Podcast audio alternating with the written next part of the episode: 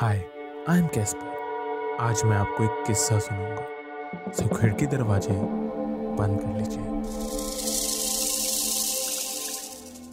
2008 में शादी की तस्वीर खींचने वाला फोटोग्राफर नील सैंडपैक ने हार्टफोर्ड शहर में एक फार्म की कुछ तस्वीरें उतारी। ये शादी होने से पहले की लोकेशन थी। नील ने जब कंप्यूटर में इन तस्वीरों को देखा तो वो शॉक हो गया। एक तस्वीर में उन्होंने बच्चे का भूत देखा, जो फ़ोटो में बेहद चमक सा रहा था, जबकि फ़ोटो लेते दौरान उस समय कोई नहीं था।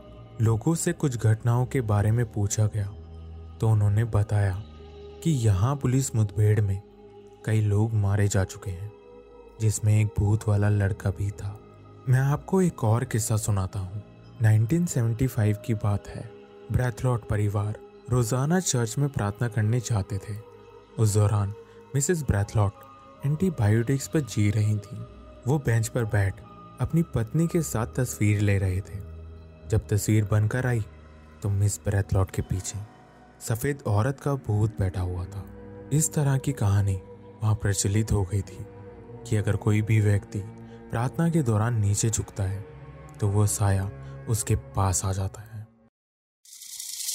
हम्म, आप क्या सोचते हैं इस बारे में? मुझे कमेंट करके ज़रूर बताना। मैं मिलूँगा आपसे नेक्स्ट वीडियो में। Take care.